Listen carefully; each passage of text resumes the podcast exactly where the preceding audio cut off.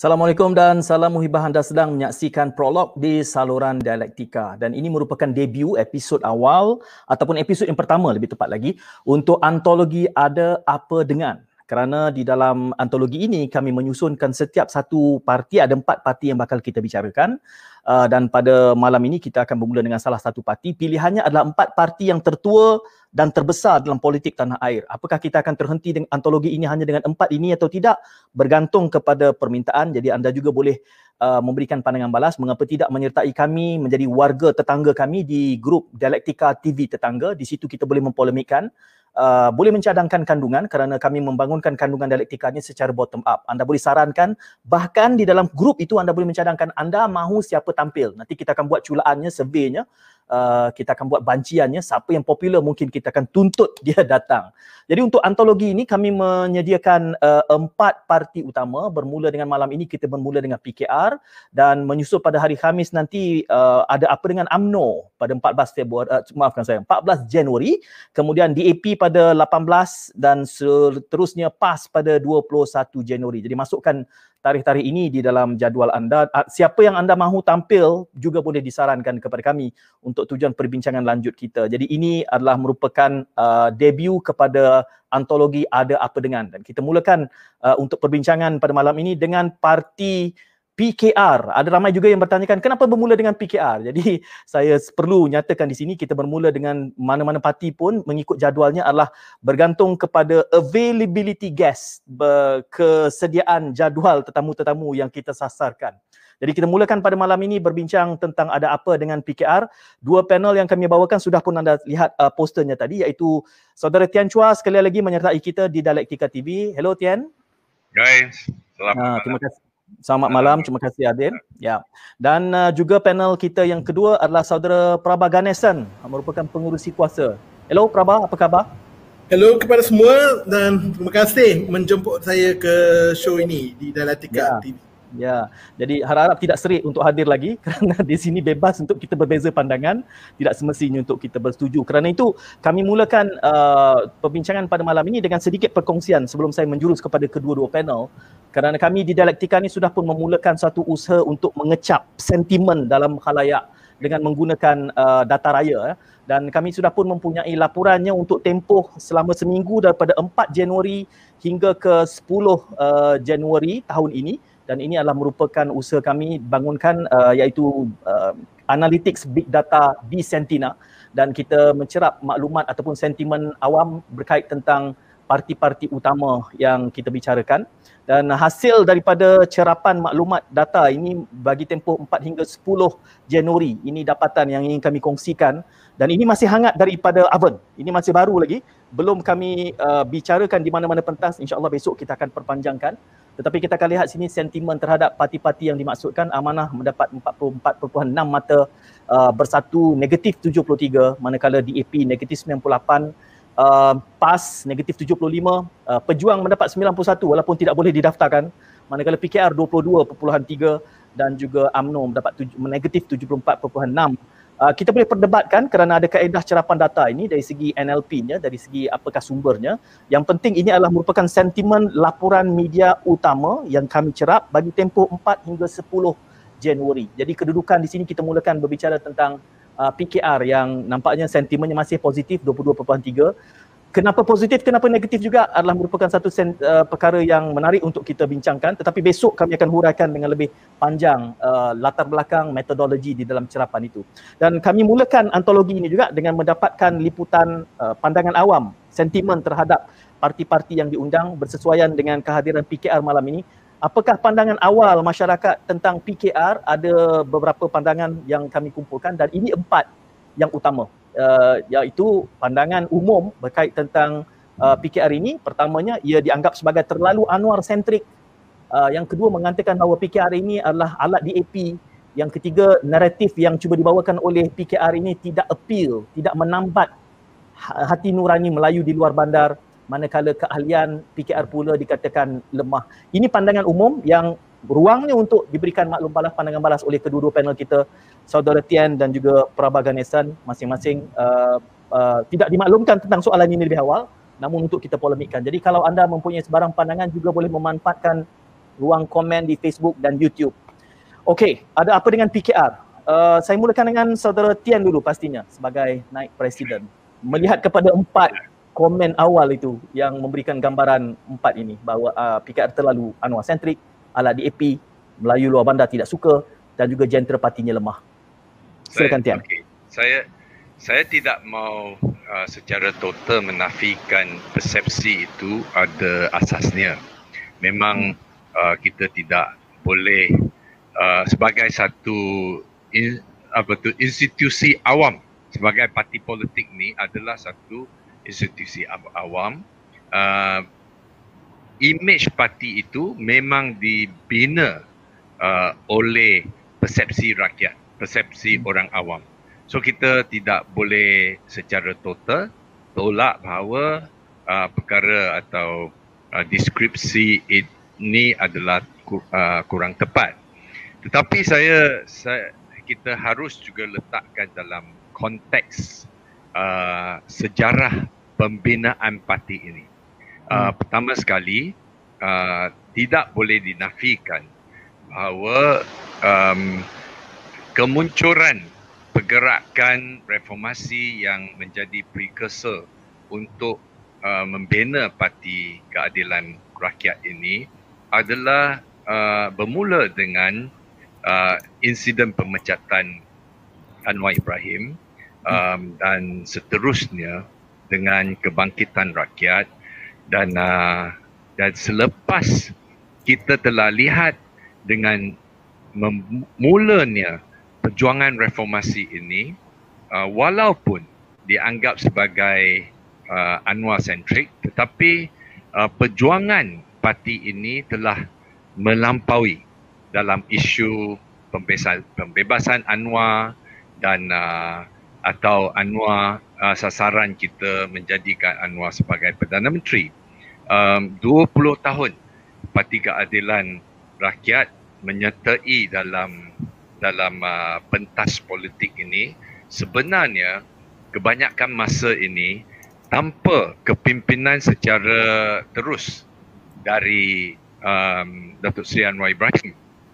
Um, banyak lagi ramai lagi pimpinan yang muncul dari uh, pergerakan masa ini menjadi pimpinan utama dalam parti ini dan juga oleh kerana uh, misi dan juga visi uh, Parti Keadilan ini uh, hmm. telah menarik uh, bagi saya generasi reformasi ini dan ini menjadikan Parti uh, Keadilan ini satu parti yang besar, yang inklusif dan berjaya untuk uh, sebagai tunggak yang menjatuhkan satu parti yang sudah lama memerintah uh, one of the uh, longest serving uh, political party di Asia ini dan uh, iaitu Barisan Nasional.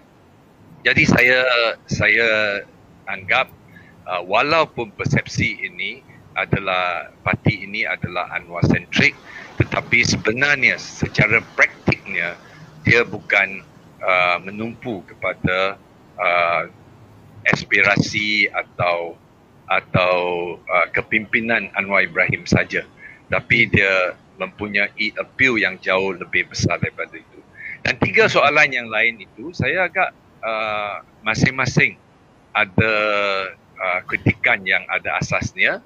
Dan itu adalah cabaran untuk uh, PKR uh, men, apa tu menyambut cabaran ini untuk uh, membaiki image dan juga menjadi lebih appeal. Saya hanya nak sentuhkan isu yang dikatakan uh, persepsi pengundi Melayu yang menganggap ini adalah alat uh, DAP atau hmm. ini adalah satu parti yang tidak sensitif kepada keperluan uh, masyarakat uh, Melayu di luar hmm. bandar. Ini adalah uh, boleh dikatakan tidak pernah uh, kami diberi peluang untuk melaksanakan uh, agenda uh, ekonomi dan agenda politik PKR yang hmm. sebenarnya boleh kita buktikan bahawa uh, mungkin parti ini lebih menarik lagi dan mempunyai uh, kepimpinan yang uh, apa tu lebih sesuai untuk uh, uh, pengundi luar bandar. Tapi ini tidak dapat diproven kerana uh, dalam sejarah uh, PKR 20 tahun kebanyakan masa PKR adalah parti yang ditekan, ditindas dan kebanyakan pemimpin kita keluar masuk penjara, keluar masuk penjara masa tidak ada peluang untuk uh, membuktikan kebolehan kita atau kemampuan kami kepada pengundi pengundi pengundi uh, yang lebih konservatif di luar bandar. Mm-hmm. Okey. Prabha ya. pula bagaimana? Empat perkara yang ditimbulkan tadi. Anwar sentrik, alat DAP, tak appeal pada Melayu dan juga lemah jentera. Kalau nak kata yang yang tiga yang pertama ini yang Anwar dan DAP dan lemah di luar bandar ini, ini dah lama dah digunakan. Lebih daripada 20 tahun dari sejak bila Datuk Seri Anwar Ibrahim ditahan pada 98. Ya. So nak kata benda ni baru tidak. Tetapi ini menunjukkan yang uh, mesin uh, the machinery bagi pihak lawan konsisten dalam menghantar mesej tersebut. Hmm. Tetapi yang perkara yang empat yang menarik dia bila dia kata tidak ada jentera pada dia PKR. Kalau kita lihat pada pilihan raya PKR 2018 nampak penglibatan uh, berpuluh-puluh ribu orang di seluruh Malaysia termasuk hmm. di Borneo, termasuk di Sabah dan juga di Sarawak.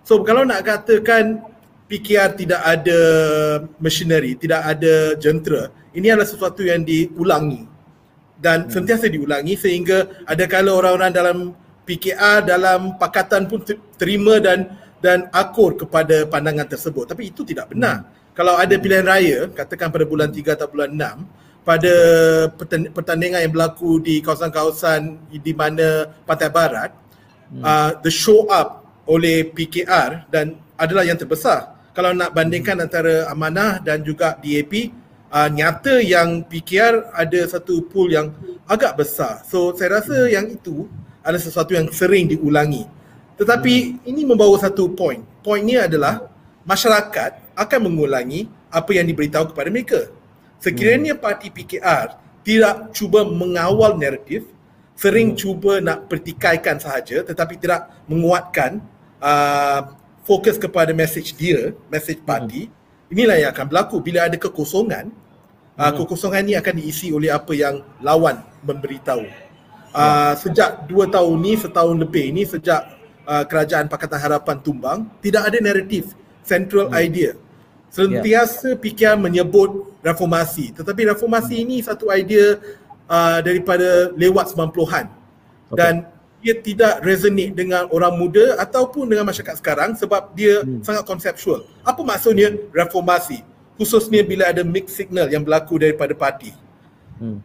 So, bila kita lihat yang masyarakat umum ada pendapat ini dan mengulangi apa yang sentiasa diulangi oleh hmm. pihak lawan yang dulu memegang keseluruhan media tapi sekarang dengan media alternatif macam dialektika yeah. wujud-wujudnya yeah. yeah. pandangan berbeza uh, boleh dikatakan is half and half lah separuh-separuh hmm. separuh is hmm. yang pihak lawan sentiasa fokus kepada empat messaging ini iaitu okay. parti PKR hanya fokus kepada Anwar tapi boleh kata semua parti bila uh, ketuanya agak uh, charismatic atau kuat akan nampak hmm. macam dia di depan yeah. dan ya. juga yeah. dia punya alliance dengan DAP. Tapi hmm. secara huraian saya rasa is half enough half kepada lawan fokus kepada isu ini dan half kepada PKR tidak tahu bagaimana nak menghadapi messaging yang berlaku dari hmm. pihak lagi satu. Dan bukan hmm. salah uh, penduduk, bukan salah pengundi kalau mereka memiliki sentimen ni atau memegang pendapat ini. Hmm. Baik, kalau Baik, kita kalau menyebut, kita menyebut um, ada echo ada di sini. Saya, saya Okey, saya tak pasti di mana echo tu. Uh, saya harap Tian dan uh, Prabha boleh dengar dengan jelas. Ya. Okey, yeah. Eko sudah pun berhenti. Um, apabila digambarkan tadi Tian ya, uh, bermula dengan yeah. mengatakan bahawa tidak ada peluang untuk melakukan agenda yang meyakinkan uh, dan yeah. disambut pula oleh Prabha mengatakan bahawa ini naratif cerita lama. Cerita lama atau tidak, berlakunya peralihan semenjak langkah Sheraton digambarkan tentang naratif Melayu bahawa ini kerajaan Melayu Islam dan itu cerita besar dan kita tidak boleh menafikan itu dalam keadaan yeah. digambarkan tadi bahawa PKR tidak pula memberikan satu counter naratif yang meyakinkan.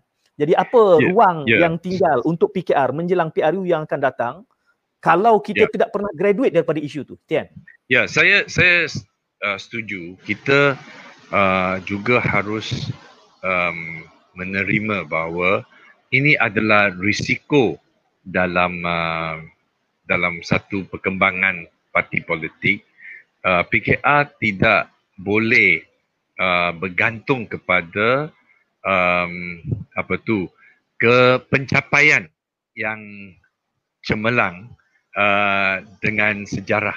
Kita tidak boleh seolah-olah kita hanya uh, enjoy apa yang kita ada dan kita telah menunjukkan uh, pencapaian yang tinggi dan juga kita telah berjaya dalam dalam satu peringkat bahawa kita telah uh, transform dari satu parti yang kecil yang dulunya nampaknya tidak relevan ke, uh, kepada satu parti nasional. Bila kita dah uh, menjadi satu parti yang lebih liputan yang lebih luasnya sebagai satu parti nasional, kita tidak boleh abaikan sentimen yang ada. Saya tidak tolak uh, bahawa Uh, dengan persepsi negatif ini dia mempunyai satu dampak yang besar dalam pener- meneruskan uh, apa tu perjalanan pembangunan parti atau memperbesarkan pengaruh PKR. Itulah sebab bagi saya ini adalah satu cabaran besar bagaimana parti ini harus uh, ben, uh, apa tu develop menjadi satu parti yang dinampak sebagai satu parti yang mempunyai kolektif leadership mm-hmm. di mana di antara pimpinan kolektif ini ada uh, pemimpin-pemimpin yang datang daripada pelbagai sektor yang pemimpin-pemimpin yang boleh mewakili kepentingan pelbagai sektor. Saya tidak nafikan uh, mereka-mereka yang uh, datang daripada dari luar bandar atau mereka yang uh, sentiasa menunjukkan keprihatinan dalam isu-isu tertentu yang melibatkan majoriti orang Islam, orang Melayu, uh, terutamanya luar bandar. Mhm. Uh, jarang di naratif ini uh, ada artikulasi dari pimpinan PKR. Um, PKR pernah menjadi satu parti yang sangat berjaya dengan appealnya anti korupsi hmm. dengan uh, men, menuntut supaya uh, pentadbiran negara harus telus harus transparent hmm. dan uh, uh, ke apa tu kehakiman yang yang bersih dan neutral tanpa tanpa tangan daripada uh, masyarakat dari pengaruh politik um, secara stereotype uh, ramai analisa politik menganggap ini adalah agenda uh, kelas penengahan ini hmm. middle class agenda mereka yeah. yang duduk dalam bandar mereka yang bukan isu itu adalah secara nature-nya adalah ini isu yang yang uh, uh, kota kota apa tu anggota uh, apa tu community kota tetapi hmm. yang duduk di kota yang mereka ni mempunyai pendidikan dan exposure uh, politik yang lebih lebih banyak mm-hmm. mereka sedar tentang um, faedahnya mengadakan institusi reform ini yang menjadikan um, politik ini lebih telus cara uh, tender yang lebih terbuka dan lain-lain tetapi untuk masyarakat yang terpaksa bergantung kepada uh, sistem pengagihan uh, kes, uh, welfare atau kebajikan atau pembahagian dari segi uh, apa tu bantuan uh, kepada komuniti luar bandar ini macam mm-hmm. baja macam isu um, apa tu subsidi kepada padi subsidi kepada pertanian ini saya saya agak ini adalah cabaran PKR untuk mempunyai artikulasi yang lebih mendalam yang boleh meyakinkan mereka okay. yang duduk di luar bandar bahawa kita memang ada cara untuk mengatasinya. Memang betul kita uh, kami pernah menunjukkan bahawa dengan dengan kempen uh, anti rasuah dengan dengar mendedahkan penyelewengan kita dapat banyak uh, sokongan daripada hmm. kalangan hmm. pengundi terutamanya ya. di dalam kawasan bandar tetapi isu sekarang ialah uh, masyarakat luar bandar akan tertanya-tanya bagaimana hmm. kita akan uruskan subsidi uh, nelayan yeah. umpamanya. Bagaimana kita akan membina uh, sistem kebajikan yang lebih detail selain daripada PKR sering mengatakan kita hmm. uh, agihkan ke uh, apa tu bantuan mengikut keperluan uh, hmm. distribution according to need tapi hmm. untuk orang yang keran, sekarang menerima sedikit bantuan atau faedah daripada sistem yang dulu sejak sejak dibina oleh AMNO mereka tertanya-tanya kalau PKR pemerintah apakah perubahan yang kita akan lakukan? Adakah hmm. dengan dengan association dengan kita dengan DAP adakah uh, faedah ini uh, bantuan ini akan dihapuskan atau tidak? Dan atau apakah cara kita bila kita kata kita akan gantikan agenda Bumi Putra dengan agenda yang lebih progresif, yang lebih inklusif. Adakah ini bermaksud uh, masyarakat Melayu akan ketinggalan dan tidak dapat uh, bantuan kerajaan? Ini adalah ketua ketua ketua kekhawatiran yang real. Kita tidak hmm. boleh tolak bahawa uh, ini so, yeah. adalah agenda rasis oleh AMNO atau hmm. oleh pihak musuh kita. Kita tidak boleh secara naif mengatakan bahawa kita tidak perlu uh, address isu ini. Jadi bagi saya inilah masanya uh, PKR harus uh, melakukan sesuatu yang drastik supaya okay. uh, keraguan rakyat terhadap kami ini dapat okay. diatasi. Okey, uh, apa yang uh, Tian huraikan itu bersifat introspektif, self criticism uh, tetapi belum lagi menawarkan apa messaging kepada awam. Itu saya akan kembali kepada uh, Tian selepas ini. Tetapi saya nak beralih kepada Praba apabila Tian sebutkan kekuatan yang cuba digambarkan dalam PKR ini adalah dengan wujudnya collective leadership. Uh, tetapi khalayak memberi membina satu naratif bahawa terjongkitnya kerajaan Pakatan Harapan adalah kerana perpecahan di dalam PKR bukan di dalam parti-parti yang lain. Apa jawapan balas yang Praba boleh berikan? Praba mungkin mute tentang itu. tentang keputusan okay. yang oh. Okey okay. dah okey. Boleh dengar ya? Okey. Boleh boleh. Ini bukan kerja untuk ahli biasa macam saya untuk menentukan sama ada PKR ada isu dalaman atau tidak. Ini telah banyak dibincangkan oleh masyarakat umum dan juga ahli-ahli PKR isunya moving forward. Apakah hmm. perlu dibuat dari sini? Tapi saya terima uh, kritikan itu yang perpecahan yang berlaku utamanya dalam PKR sekiranya tidak ada perpecahan besar di mana timbalan presiden dan seorang naik presiden dengan segombonan uh, sokongan penyokong keluar daripada parti tidak akan berlaku perpecahan dan perubahan kerajaan. Tapi hmm. soalannya kalau nak move forward apa yang parti PKR boleh buat? Contohnya dalam perlembagaan parti uh, pasal 2113 hmm. sekiranya berlaku kekosongan dan jawatan timbalan presiden maka. Majlis Pimpinan Pusat boleh melantik salah seorang daripada naib presiden untuk memenuhi kekosongan tersebut.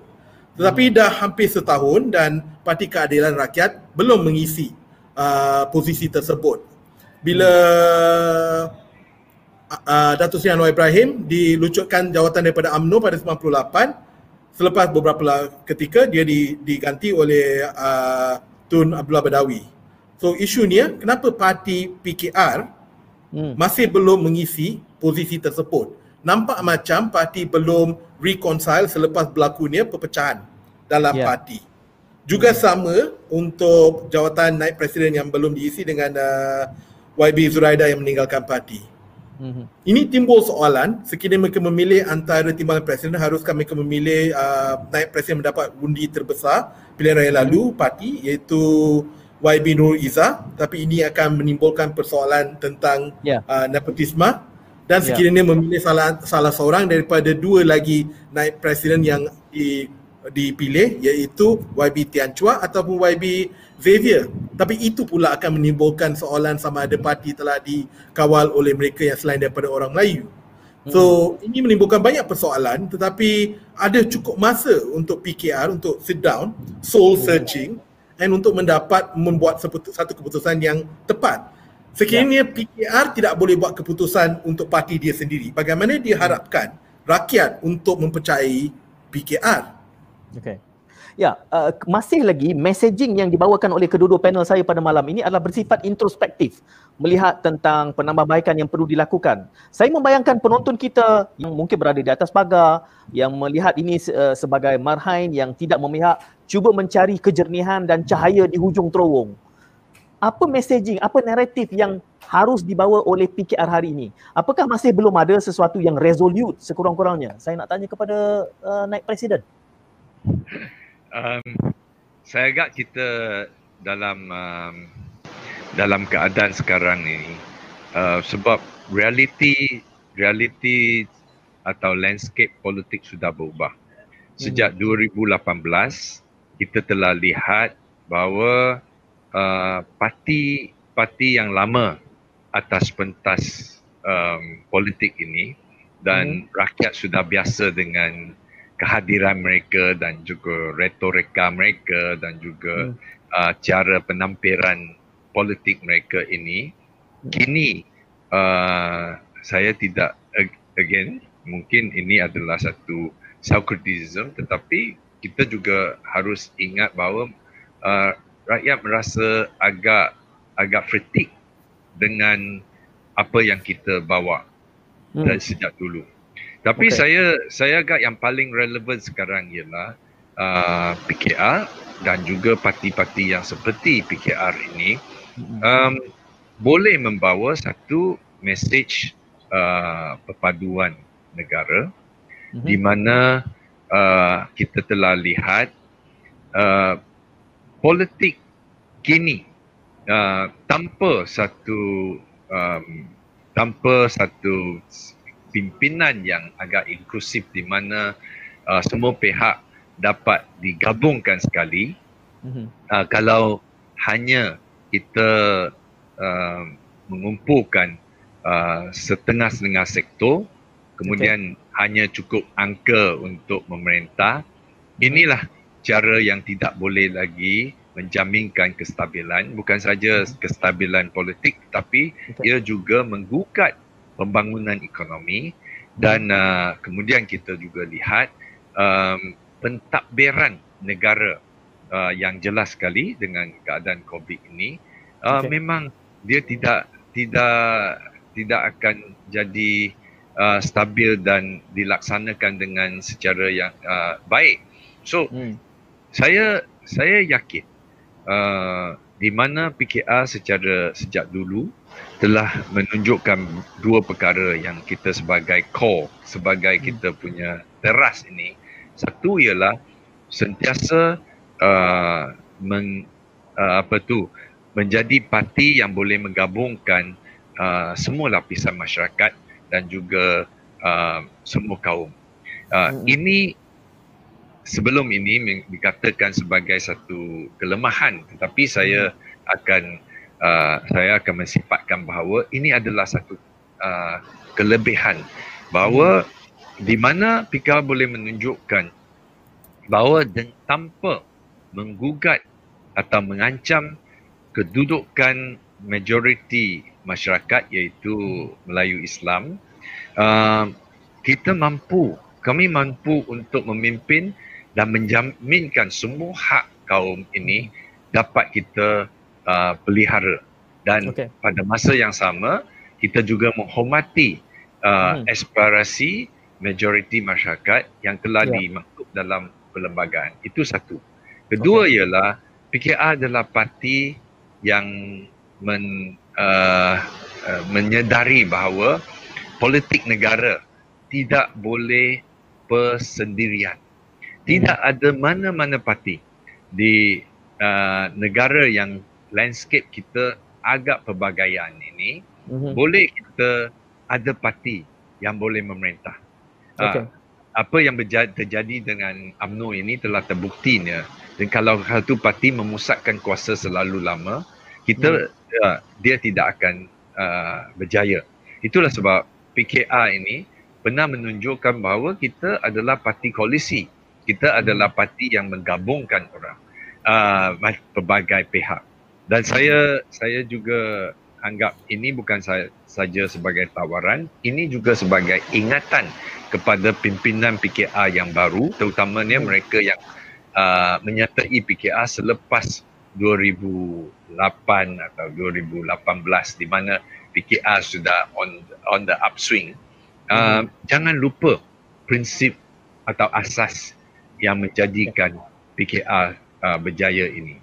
Ya, berkebetulan apa yang Tian uh, sebutkan ini mungkin uh, refleksinya diberikan oleh saudara saya nak uh, angkat pandangan ataupun komen saudara Nizam Syafiq. Tak semestinya kita perlu memberikan jawapan balas. Uh, tetapi yang menariknya kerana uh, kritik Nizam kepada prolog malam ini adalah mengatakan bahawa kita memanggil panelis yang kecenderungan hujah mereka sudah sedia maklum. Jadi seperti uh, mem- mem- membawa seperti gunting dalam lipatan. Itu yang diberikan oleh kita tidak perlu menjawab tetapi yang tergambar kepada saya di sini justru di dalam PKR itu ada berapa school of thought, ada berapa jalurnya. Uh, hmm. kerana selepas 31 minit kita masih lagi self criticism. Kita hmm. belum lagi boleh mengubah satu naratif yang ah kalau bukan ahli PKR inilah yang sebenarnya PKR boleh tawarkan. Praba. Kalau point tu saya setuju sangat dengan YB Tian uh, berkenaan dengan inklusifnya, inclusivity yang ada dalam pakatan dan terutamanya dalam PKR. Ini adalah satu isu, satu point yang dipegang oleh PKR dan sebenarnya boleh kata the champion of this uh, position. Hmm. Inilah kerana oleh kerana PKR kuat dengan inclusivity sebab tu UMNO PAS uh, Bersatu sering menyerang uh, PKR dan Pakatan dan ada kala menyatakan dia terlalu inklusif. Maksudnya terlalu banyak sangat uh, kuasa di tangan bukan Melayu. Ini sentiasa dikatakan. Tapi pada masa yang sama, UMNO PAS dan Bersatu, Muafakat Nasional Perikatan Nasional sering peka for the fact that mereka tidak mahu dilihat sebagai satu uh, koalisi, coalition yang berteraskan hanya orang Melayu. Sebab tu mereka sentiasa nak bawa MIC dan MCA ke dalam perbualan dan juga dalam show of force. Okay. Mereka ada dual messaging. Tapi yang saya nak fokus kat sini adalah dalam pilihan raya akan datang, PKR boleh menggunakan inclusivity ini sebagai satu mm-hmm. punca undi daripada masyarakat Malaysia yang saya rasa sebahagian besar masyarakat Malaysia menerima idea yang kita adalah satu negara multicultural mm-hmm. dan kita kepelbagaian itu penting.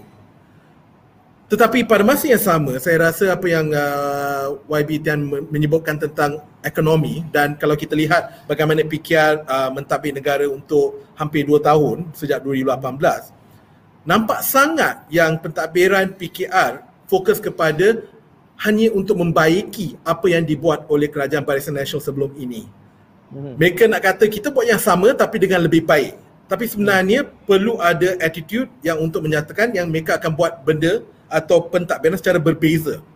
Mm-hmm. Secara mutlak berbeza. Patut have political bravery untuk membuat sesuatu sebegitu. Tapi nampak sepanjang dua tahun tu kerajaan uh, Pakatan Harapan uh, terutamanya PKR tidak ingin membuat keputusan-keputusan yang berani sebab mereka ingin stay close to the game. Saya rasa kalau untuk pilihan raya akan datang, mungkin PKR perlu menunjukkan keberanian untuk menyatakan polisi-polisi uh, ekonomi yang berbeza. Contohnya bila kita katakan tentang politik of patronage, mengagih yang sentiasa Barisan Nasional berlakukan untuk 60 tahun lebih. Ya, itu ada satu kekuatan mereka sebab mereka berkuasa untuk untuk period yang lama. Kita tidak boleh bertanding atas asas kita nak memberi. Kita perlu bertanding dalam asas kita boleh berfikir berbeza dan membawa ke arah yang berbeza.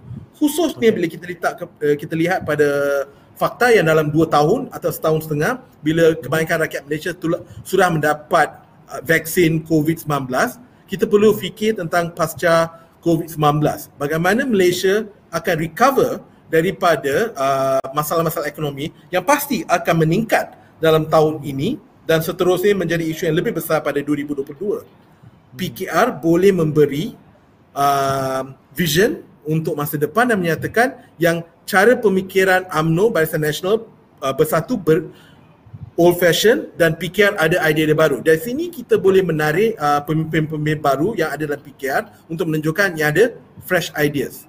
Rakyat Malaysia peka kepada idea fresh ideas. Sebab itu kalau kita lihat pilihan raya lepas uh, bila PKR meletakkan banyak calon muda, kebanyakan calon muda ini berjaya.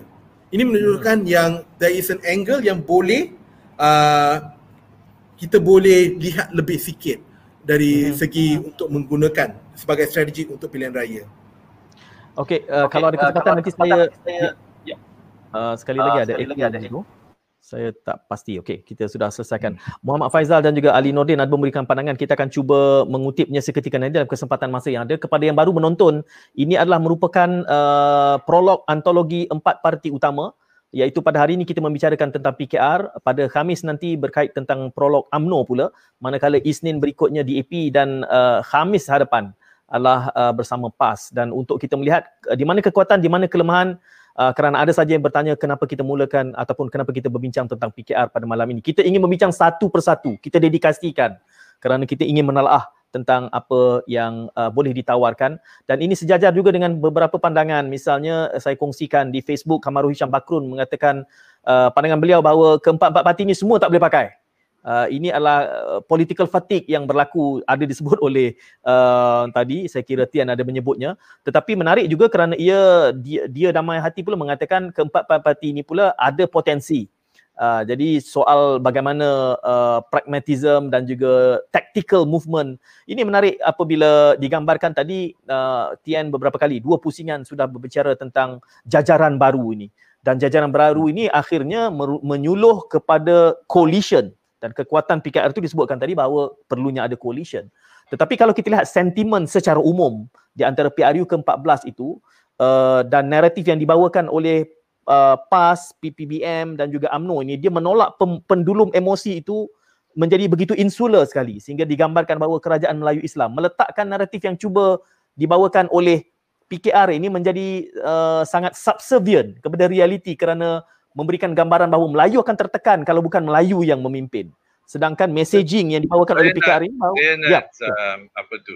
Silakan. Saya agak um, dalam dalam perjuangan politik ini dia bukan saja perjuangan untuk membina parti atau perjuangan untuk menambah kekuatan parti. Jadi saya saya tidak mengambil sikap begitu. Bagi saya uh, dalam jajaran itu jejak-jejak kita untuk membina parti ini sebenarnya adalah sebahagian daripada pembinaan negara iaitu nation building. Hmm. Um, saya saya agak PKR adalah salah satu parti yang dianggap sebagai post merdeka uh, yang telah muncul uh, post merdeka yang hmm. telah um, sebahagian daripada cubaan kita untuk membina bangsa Malaysia yang uh, kuat. Dalam hmm. dalam ini juga PKR juga uh, terima bahawa dengan konsep bangsa Malaysia ini kita tidak boleh nafikan bahawa um, teras kepada bangsa Melayu, bangsa Malaysia ini adalah budaya orang Melayu, kekuatan orang Melayu dan pimpinan orang Melayu. Itu tidak bila nafikan. Apa yang kita uh, saya boleh secara bangga menunjukkan bahawa walaupun ada keraguan, ada syak wasangka terhadap uh, di mana PKR tidak boleh memberi uh, apa tu perlindungan kepada masyarakat Melayu daripada ancaman luar atau ancaman dalaman. Tetapi hmm. jelasnya saya boleh mengatakan bahawa um, pimpinan bukan Melayu dalam PKR. Saya saya anggap kita boleh buat satu survey di hmm. mana hmm. uh, saya secara yakin boleh mengatakan boleh diterima oleh uh, pengundi-pengundi Melayu kerana tidak dianggap sebagai agresif untuk tuntutan sektoral bagi bukan Melayu. Uh, kita telah berjaya menunjukkan uh, pimpinan Melayu boleh uh, apa tu boleh bergaul dan juga uh, menerima satu satu ekosistem politik di mana uh, majoriti pimpinan utamanya adalah orang Melayu. Dan di mana juga kita boleh uh, survive di um, landscape atau atau kawasan-kawasan uh, apa tu parlimen atau adun di mana um, uh, pengundi Melayu itu adalah agak substantif tetapi hmm. pimpinan bukan Melayu kita juga dapat berjaya mendapatkan undi daripada mereka. Saya agak itu adalah satu saya tidak mau sifatkan sebagai ini adalah pencapaian PKR saja tetapi ini juga sebahagian daripada proses pembangunan negara di mana uh, kita terima bahawa hmm. bagaimana berbagai kaum dapat kata dapat berpolitik bersama hmm. uh, tanpa uh, satu sama lain merasa terancam dan juga okay. uh, tanpa mereka memusuhi satu sama lain. Saya agak itulah poin yang uh, kalau kita boleh membesarkan lagi, kalau kita boleh uh, duplicate proses ini, saya saya agak masa depan uh, parti ini masih ada. Um, saya masih nak pegang kepada naik presiden. Uh, ya. Melihat kepada apa yang dimujahkan itu tadi, ada elemen taktikal mutakhir ini bila bercakap bahawa uh, barisan pembangkang mempunyai strong and formidable numbers. Ini pendekatan yang taktikal kerana disebutkan tadi coalition, saya nak letak dalam konteks jajaran baru. Ya. Bererti ya. bersedia juga bahkan untuk bekerjasama dengan kleptokrat. Saya ya. saya agak kita uh, harus uh, mengambil satu sikap yang agak berbeza daripada sebelum 2018 di mana kita tidak boleh menggunakan naratif yang sama untuk mensifatkan satu parti itu atau melabelkan satu parti ini adalah parti yang jahat atau parti yang tak relevan. Tidak mungkin lagi. Kita harus uh, mengakui bahawa politik masa depan adalah politik um, apa tu?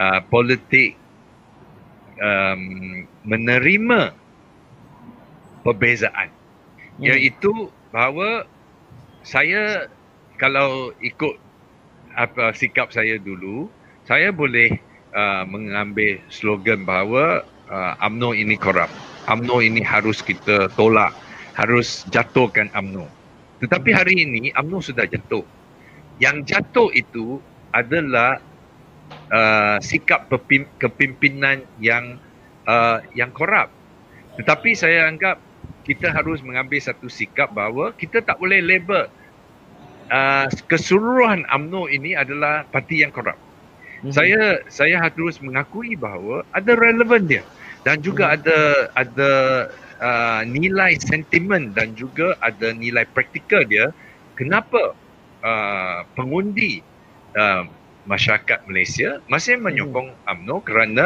dia ada ciri-ciri tertentu yang okay yang boleh menjaminkan um, apa tu ke keselesahan uh, yeah. pengundi iaitu kepimpinan berpengalaman uh, hmm. mereka tidak nampak macam bila PH memerintah ada sedikit kalang kabut sebab tidak ada pengalaman uh, hmm. kedua uh, mereka telah menunjukkan secara berdekat-dekat mereka okay. tidak akan uh, melepaskan um, kepentingan atau kebajikan masyarakat Melayu luar bandar. Ini menjadikan tarikan mereka. Tapi pada masa yang sama, saya juga agak keras ingin menuntut sebab bahawa UMNO sehingga hari ini belum tunjukkan bahawa mereka uh, self-critical dalam isu rasuah, dalam ya. isu yeah. penyelewangan yang berlaku sejak dulu. Ini yeah. adalah kekurangan dan dan perjuangan kita ialah mutual critical dan mm-hmm. dan uh, saya tidak tolak kerjasama tetapi juga tidak kurangkan uh, okay. kritikan ke saya atau serangan saya terhadap sikap yang saya anggap adalah satu uh, satu ciri-ciri yang negatif untuk kepentingan atau kebaikan negara. Sebaik-baiknya soalan saya ini saya tujukan kepada Tian tapi saya cuba bawa juga kepada Praba. Saya tak mau tinggalkan dia di belakang tabir. Uh, persoalan yang berkat, uh, sejalur yang sama kerana Tian mengatakan bahawa uh, kita harus ada perspektif baru melihat koalisi yang ada nak bekerja dengan siapa hatta dengan kleptokrat pun Uh, dan Tian menyebutkan bahawa itu kisah-kisah insiden dahulu tetapi saya, di saya bawah tidak kata kita boleh kerjasama dengan Keptokat tetapi Okey. saya agak kita tidak boleh lagi labelkan satu parti bahawa uh, parti ini adalah parti yang Keptokat kerana Ya. uh, bagi saya uh, itu adalah sifat individu pimpinan Okey. uh, Baik. seperti mereka pun tak boleh tuduh kita ini adalah parti yang Tapsuk Anwar, Ya. parti yang uh, Hmm. itu agak berbeza.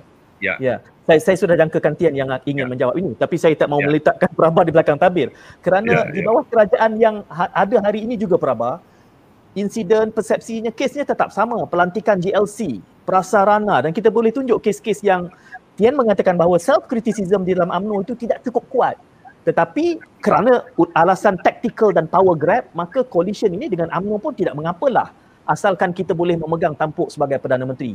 Prabah menggiling kepala, silakan.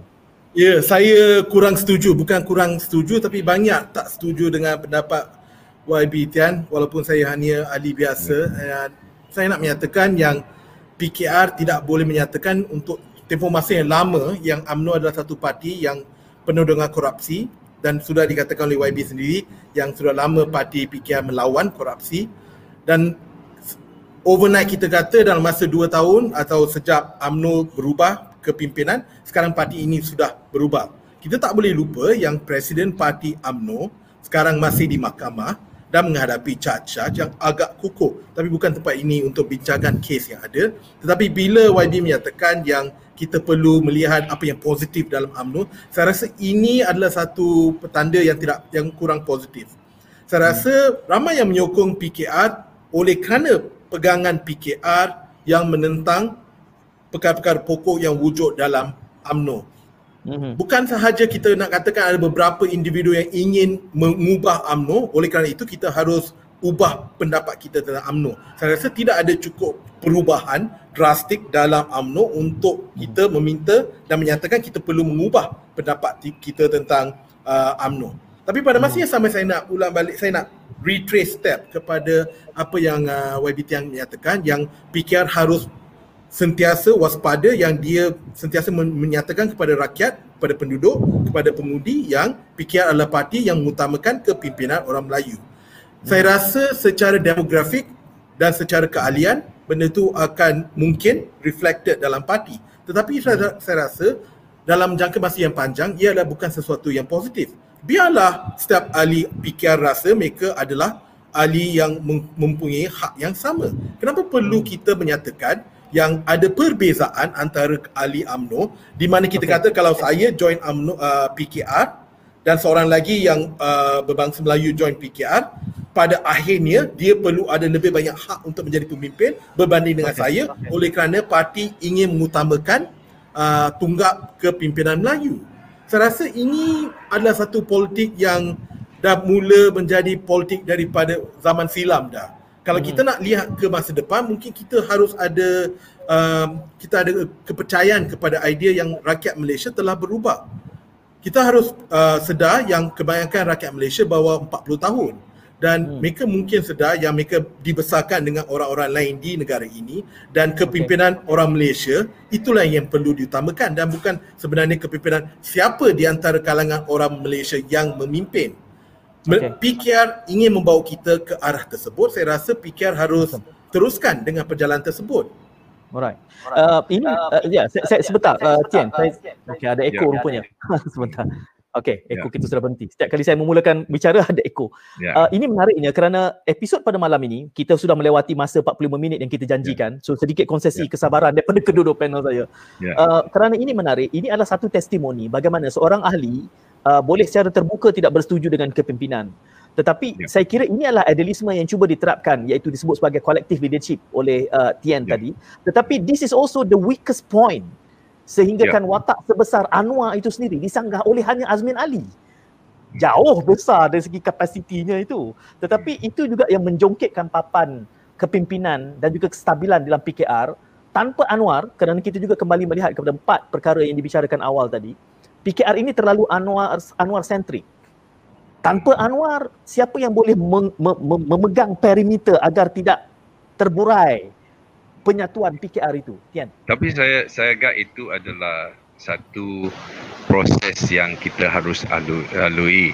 Anwar seperti yang saya sebut dia adalah pencetus uh, apa tu parti ini dan penasas parti.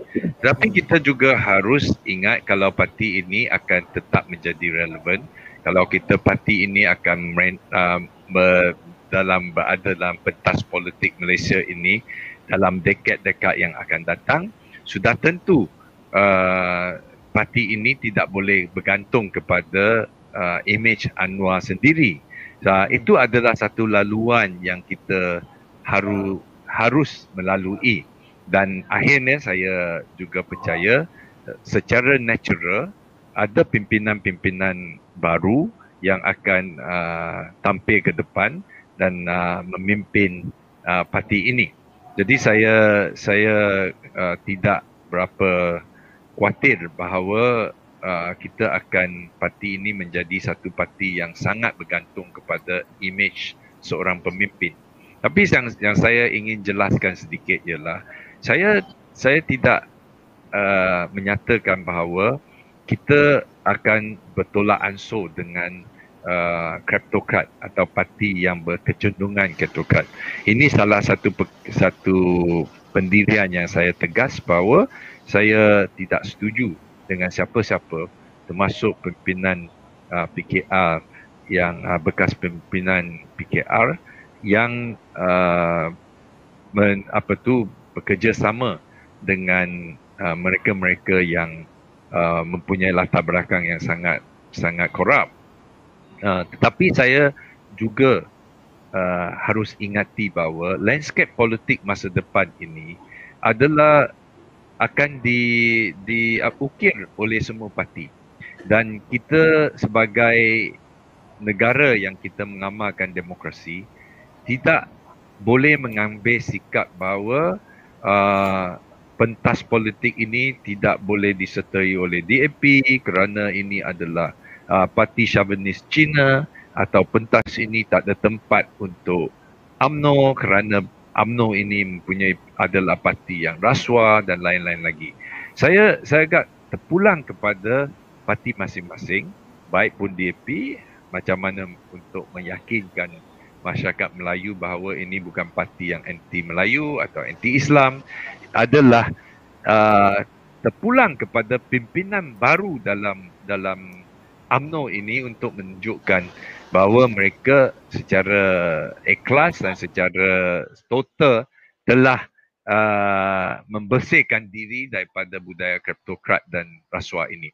Tapi malam ini kita nak bukan nak bincang parti lain. Yeah. Tapi bagi bagi saya saya masih uh, uh, terikat kepada dua pers, uh, empat poin yang menjadi salah satu menjadi halangan uh, PKR untuk mendekati rakyat bahawa hmm. kita telah dicop kalau di label bahawa inilah parti ini. Bagi, hmm. bagi saya adalah sangat penting kita harus sentiasa berulang bahawa uh, kami ini ada agenda untuk membawa kebajikan kepada masyarakat luar bandar. Kami ada kemampuan untuk okay. membawa uh, masyarakat yang harmoni tanpa uh, mena- men- meminggirkan uh, masyarakat uh, Melayu yang di luar bandar. Ini adalah sangat penting. Ini juga realiti politik yang kita hadapi. Bukan kerana kita lakukan ini untuk menjadi populis untuk uh, dan uh, menugak menukar arah tuju parti kita. Tetapi ini adalah juga satu komitmen kepada satu sektor yang sangat besar dalam uh, masyarakat Malaysia. Kita tidak boleh menafikan mereka, mereka yang mempunyai ke, uh, apa keperluan tertentu. Jadi bagi saya, uh, PKR telah menunjukkan bahawa pimpinan uh, kita baik pun Melayu atau bukan Melayu dapat uh, menyelesaikan atau atau atau menghadapi soalan-soalan yang agak rumit ini dan agak kompleks dari segi uh, antara bangsa atau antara kaum ini hmm. dan kita kami mempunyai kemampuan untuk menyelesaikan dengan cara baik. Bagi saya itu adalah kelebihan kita melebihi pimpinan uh, individu yang sangat dominasi atau sangat karismatik yang telah uh, menyifatkan um, um, parti image parti kita. Saya ingin memberikan uh, satu minit kepada setiap seorang untuk memberikan uh, refleksi kepada kerana kita banyak melakukan introspeksi, self criticism, yeah. tetapi bekalan fikir untuk halayak yang bukan ahli PKR, yang bukan orang politik pun, apa yang yeah. boleh uh, ditawarkan oleh panel saya kedua-dua ini. Dan saya memetik juga Muhammad Suhaimi punya persoalan di sini yang sebenarnya secara tidak langsung telah juga disentuh oleh Tian sebentar tadi. Kerana pada hemat uh, Muhammad dua tiga bulan lepas ni PKR selalu melaung-laungkan mempunyai formidable convincing number uh, kenapa asyik bermain nombor uh, ini yang digambarkan. Dan saya kira uh, secara tidak langsung Tian sudah memberikan sedikit gambaran. Namun dalam satu minit yang terakhir ini yang lebih penting adalah sekiranya kerana dalam politik ini pada hemat saya kita boleh abaikan yang putih dan yang hitam kerana yang putih akan sentiasa sokong manakala yang hitam kita sebut satu campur dua tiga pun dia tidak akan bersetuju. The issue is with the grey people. Apa yang boleh tuan-tuan berdua tawarkan dalam tempoh satu minit ini kepada the grey people? Saya mulakan dengan Prabha dulu.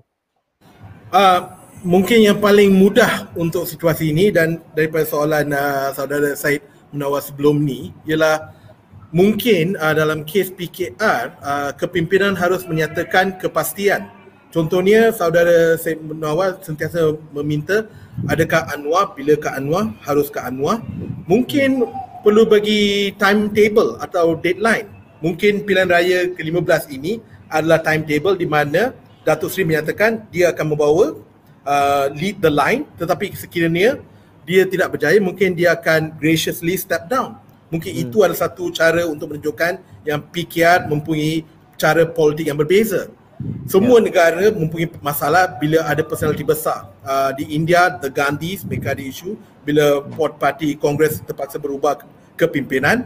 Di Britain pun uh, uh post Kinnock period pun ada masalah. So hmm. sebagai huraian, sebagai summary ialah menyatakan mungkin PKR patut menyatakan yang mereka sanggup, parti sanggup uh, put your mouth where the uh, put your word where the mouth is and step out, step aside kalau tidak berjaya. Okay. Tian, satu minit. Saya saya ingin sebut tentang taktikal ini. Uh, bagi saya itu hanya peringkat taktikal. Saya biarkan uh, Presiden PKR uh, Dr. Sianwar untuk uh, menyusun uh, strategi beliau untuk mencapai cita-cita menjadi Perdana Menteri. Tapi bagi saya lebih penting adalah tawaran PKR untuk pilihan raya yang akan datang. Uh, yang penting saya ulang sekali lagi, PKR harus menjadi teras atau uh, terap, tetap menyebarkan atau mempertahankan uh, agenda koalisi untuk memperluaskan um, sokongan kita melalui membina persahabatan dan membina uh, pergabungan dengan pelbagai parti yang mempunyai uh, arah tuju yang sama. Uh, kedua ialah uh, adalah masa untuk PKR sekarang untuk menyatakan dengan lebih jelas lagi bila PKR pegang kuasa apa yang kita akan bawa kepada rakyat dan ini adalah uh, bagi saya uh, tugasan yang paling penting untuk pimpinan kita dan uh, saya percaya ini adalah uh, proses penyediaan uh, PKR untuk PRU yang akan datang. Ya tentu saja ada soalan susulan tetapi uh, kita harus berhenti sebelum kenyang. Cuma pesan saya kepada Tian dan Praba sudi-sudilah datang semula untuk soalan-soalan susulan nanti mungkin dal- bukan dalam konteks antologi ini tetapi ya. menjelang PRU katanya kalau kalau uh, apa um, Mageran ya tak tahulah ya. topik pilihan raya ni dah tak jadi tahun depan itu topik lain nanti boleh saja kita bersembang tentang itu tetapi kepada penonton ya. uh, yang menyaksikan ini uh, besok insyaallah kami akan kongsikan dapatan daripada kajian sentimen politik uh, yang kami bangunkan melalui penggunaan data raya big data di Sentina Uh, dan uh, hasil kajian yang masih lagi uh, hot from the oven baru saja keluar hari ini hasil culaan di antara 4 hingga 10 Januari ini sentimen terhadap uh, parti-parti utama yang ada. Uh, yang berada dalam kedudukan biru adalah Amanah Pejuang walaupun tidak boleh didaftarkan dan juga PKR 22.3 manakala Bersatu DAP PAS dan AMNO ini berada di dalam uh, julat negatif. Uh, ini akan kita butirkan alasannya mengapa dalam tempoh seminggu ini sentimen sedemikian rupa akan kami kongsikan dan untuk itu anda boleh mendapatkan laporan ini nanti kami kongsikan juga di Dialektika TV tetangga bersama uh, warga yang berminat untuk mempolemikkan dan juga membangunkan kandungan bual bicara ini secara bottom up dan jangan lupa jadual kita antologi prolog uh, ada apa dengan ini menyusul pada hari Khamis adalah UMNO Isnin depan di AP manakala PAS pada Khamis depan dan uh, itu yang kami akan bawakan di dalam dialektika untuk hari-hari yang datang. Saya ucapkan terima kasih kepada kedua-dua panel. Saudara okay, Tian Chua. Terima kasih. Selamat malam. Assalamualaikum. Waalaikumsalam. Okay. Dan kita akan berjumpa di dalam kesempatan akan datang insyaAllah. Kepada Tian dan Prabha jangan ke mana-mana. Kita nak bersembang di belakang tabir selepas ini. Pesan daripada teman-teman. Kita jumpa okay. lagi. Assalamualaikum. Salam muhibah. Okay.